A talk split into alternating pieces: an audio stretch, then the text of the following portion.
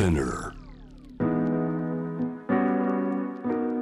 グローバーがお送りしております。J-Web シアムではプラネット今夜のパートナーはカンボジア情報を発信するプノンネットの木村彩さんです。よろしくお願いします、はい、よろしくお願いします。えー市民1400人以上を殺害スー・チー氏の軟禁続くクーデター1年で何がとミャンマーにおける、えー今の状況なんですけれども解説していただけますか？えー、とミャンマーで、えー国軍が実権を握るクーデターを起こしてから1年以上経つんですけれども先ほどお話ししたように、えーまあ、周りの国際社会の仲介もですね、えー前進しないまま、えーの状態が続いているというう記事です。うんで1月今年の1月の下旬までにですね、えーまあ、もちろんミャンマーの国内では、えー国民の皆さんの抵抗運動が続いておりますので今年の1月下旬までに、えー1494人の方が殺害されたというふうな記事になっています。あのーこの状態が、まあ、1年を超えて続いてますけれどもいかがでしょうか？いろんなあの世界の中で今までこういうことが起きた時っていうのは、えーまあ、例えば、えーウクライナでもこうクーデターの後っていうのはこう内戦状態がずっと続くと、はいミャンマーの場合はいかがなんですか、今内戦状態が続いているということなんでしょうか、であの内戦とは言えないと思います。うんというのはあの国民の皆さん市民の皆さんは武器を持っていませんので戦っていると言ってもその戦争状態ではないわけですね。うんそしてもう一つはミャンマーという国は民主主義民主化運動の長い長い歴史を持っている。で昨年の2月1日にそのクーデターが起きていきなり何か反あの抗議行動が起きたということではなくて国民の皆さんも長い長い間民主主義を手にするために戦ってきた人々であるというところがあります。ですから非常にその裾野が広くてええまた粘り強く諦めない、えー皆さんの運動が今も続いていると。でそれを支えているのが、まあ、世界の人々から寄せられる関心というのが一つ大きな支える要素になっていると思います。うんあのここ日本でもいろいろな発信をしている方も大勢いらっしゃいますし、こうミャンマーからこういう状況で逃れてきて日本に来てまた発信してるっていう方もはいいらっしゃるんですってね。そうですね。あの先ほど申し上げた通りその国際社会の関心というのがこのミャンマーの長い戦いを支える一つの大きな要素なんですが、ええ。ー日本でも、えー日本に逃れてきた方でですね、えーミャンマーの民主化運動に人生を捧げるという方もいらっしゃいます。えうんどういった方なんですか？はい、えー、と今日はですねあの、まあ、偶然最近その方の記事が朝日新聞に載りましたので、はい。それをそれをご紹介しながらご紹介したいんですけれども、えー、とミャンマーのソーテイナインさんソーテイナインさんソーテイナインさん。はい。うん。52歳の男性なんですけれども、この方ね、日本語がペラペラなんですよ。日本語非常に上手なんですけれども、えでこの方のお話が、ストーリーが新聞に出ておりました。で、まあ、記事によりますと、まあ、直接私もお会いしたことあるんですが、えあの今年の10あごめんなさい。去年の10月ですね。10月にミャンマーを逃れて日本にやってきたと。で今はお顔も名前も全部出してそして民主化運動を日本でしているという方です。でミャンマーの人たちにとってその顔と名前を出して運動するということは非常にあの危険なことでして、というのは本人は日本にいますけれどもご家族であったり友人であったりそういう方々はミャンマーに残っているわけですね。はい。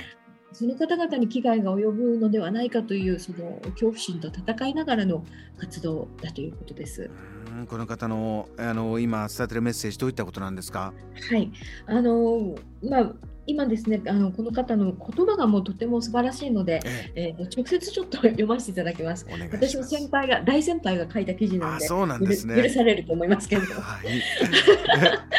あのえっとまずこのソテナインさんあの日本に脱出する前にもう二度と帰れないかもしれないという思いを込めて90歳のお父様がミャンマーにいらっしゃるんですけどええ90歳のお父様のもとで3ヶ月間身の回りのお世話をしながら、えーまあ、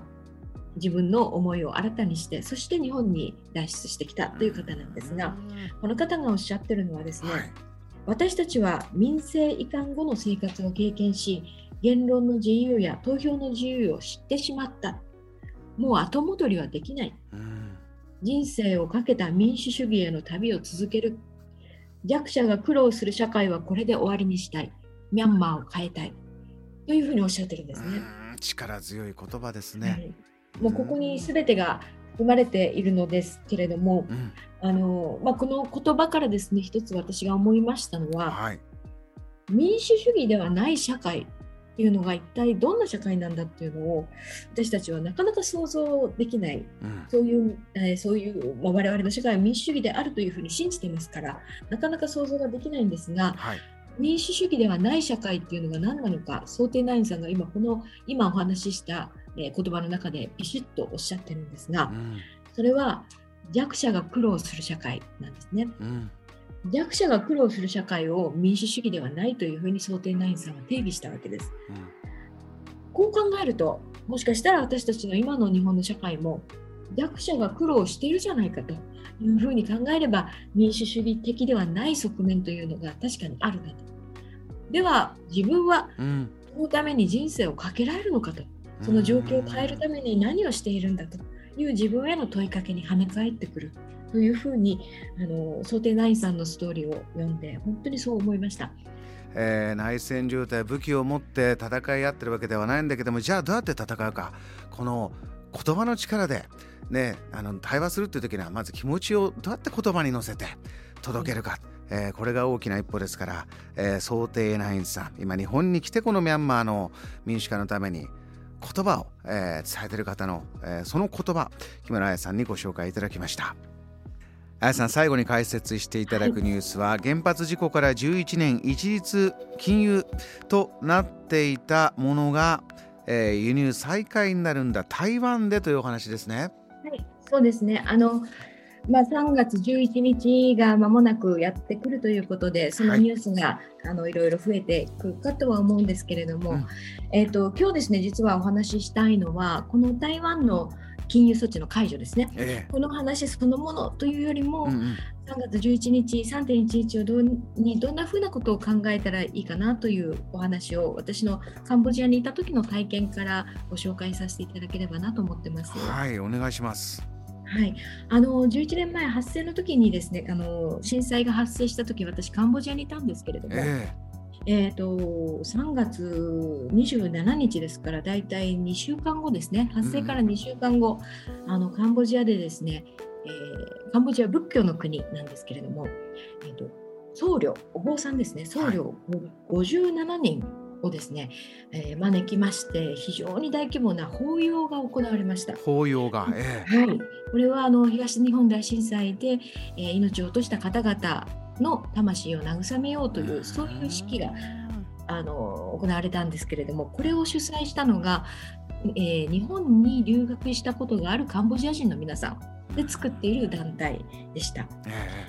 で当時まだ発生から2週間ですからあの、まあ、世界中から義援金が集まってきたり、あるいは緊急し、えー、物資緊急支援物資が届いたりというような状況混乱が続いている状況だったんですが、はい、私が驚いたのはですねあのカンボジアの方たちがもちろん義援金も集めてくださったんですけれども真っ先にやったことがこの亡くなった方の魂を鎮めると。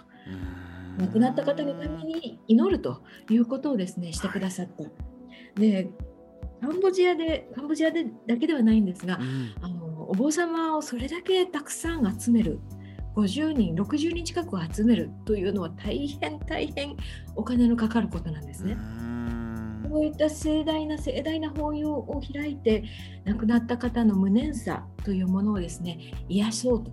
それはもう目には見えないし金額にも変えられないものなんだけれども、はい、でもあのそういったところにまず思い至ったカンボジアの方々のその何て言うんでしょうかこう心の深さといいますか思いの深さというものにですね私は非常に心を打たれました。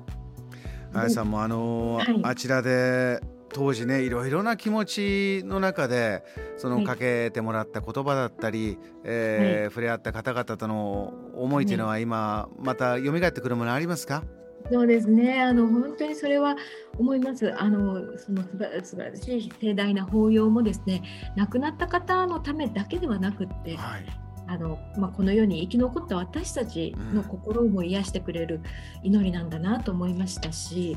もう一つご紹介したいのはあの、えー、カンボジアの北西部にアンコールワットアンコール遺跡のあるシェムリアップという町がありますけれども。えーここでですねチャリティーイベントが開かれました、震災も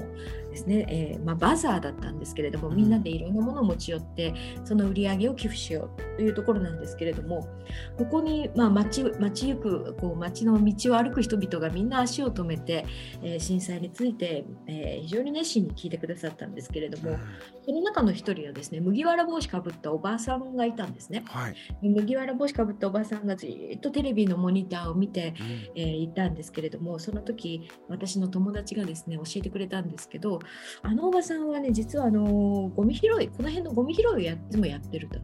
で外国人と見ればソムローイっていうんですけどお金をくれお金をくれというふうに手を出すおばさんなんだと、うん、でもそのおばさんがね今日は一度もお金をくれって言わない、うん、一度も手を出さない。そのそれどころかあの2000リエル。日本円にすると40円ぐらいなんですけれどもそのそのぐらいのわずかなお金なんだけれども自分のお金を出してバザー品を買ってこれを日本の人に寄付してくれというふうに言っていた。そうですか。この姿がね、本当にそのストーリーを私、背中を、彼女の背中をじっと見てましたけれども、今でもくっきりと覚えてます。ボロボロのシャツ着てるんですよ。先ほどね、その弱い人たち、はい、えー、こそがその、えー、なんていうかなえー、弱い人の声が届くとか、うん、えー、弱い人がどうやってそこで生きていくかというのが、はい、なんか自分たちの世の中の中でどれだけ大切かみたいのを先ほどね、ね、ミャンマーのニュースから紐解いてくださいましたけれども、はい、えー、原発事故から、えー、11年いろいろもちろん、えー、暮らしている方いろんな思いを乗り越えてきてますけれどもなんかあの時感じたこういう自分にできることはないかなとかそういうまっすぐな気持ちっていうのはね、そういう貧しい方の背中に感じたこともあればいろんな場面であやさんも、はい、今また3月11日が迫ってきてますけれども、はい、伝えたいメッセージもありますか、はい、あの天災あの自然災害だけでなくて今ちょうどウクライナでも大変なことが起きてますけれども、うん、やはり人間が命ギリギリの場面に行った時に本質が見えるんじゃないかなと思う時があります。世界中のそのアジアのですね被災地をいろいろ行きましたけれどもどの被災地でも被害を受けた方が一番強かった。一番あの力強くよく生きなば生きなくちゃならないという思いを持っていらっしゃった。というふうに感じました。ですからそのこういう、まあ、1年経った2年経った10年経った20年経ったというカレンダージャーナリズムやりますけれども、そのためにやっぱり私たちが思い出さなくちゃいけないのは人間というのは本当はどういうものなんだろう。人間が本当に持つべき心っていうのはどういうことなんだろうというのを、えー、みんなで考える、えー、きっかけにしたいなというふうに思っています。わかりました、えー、木村さん今夜ここでお別れの時間となりました。また、えー、次はねリモートじゃなくてスタジオにお迎えできることを、ねえーはい、心待ちにしております。カンボジア情報を発信するプノンネット木村彩さんでした。ありがとうございました。ありがとうございました。失礼いたします JAM The Planet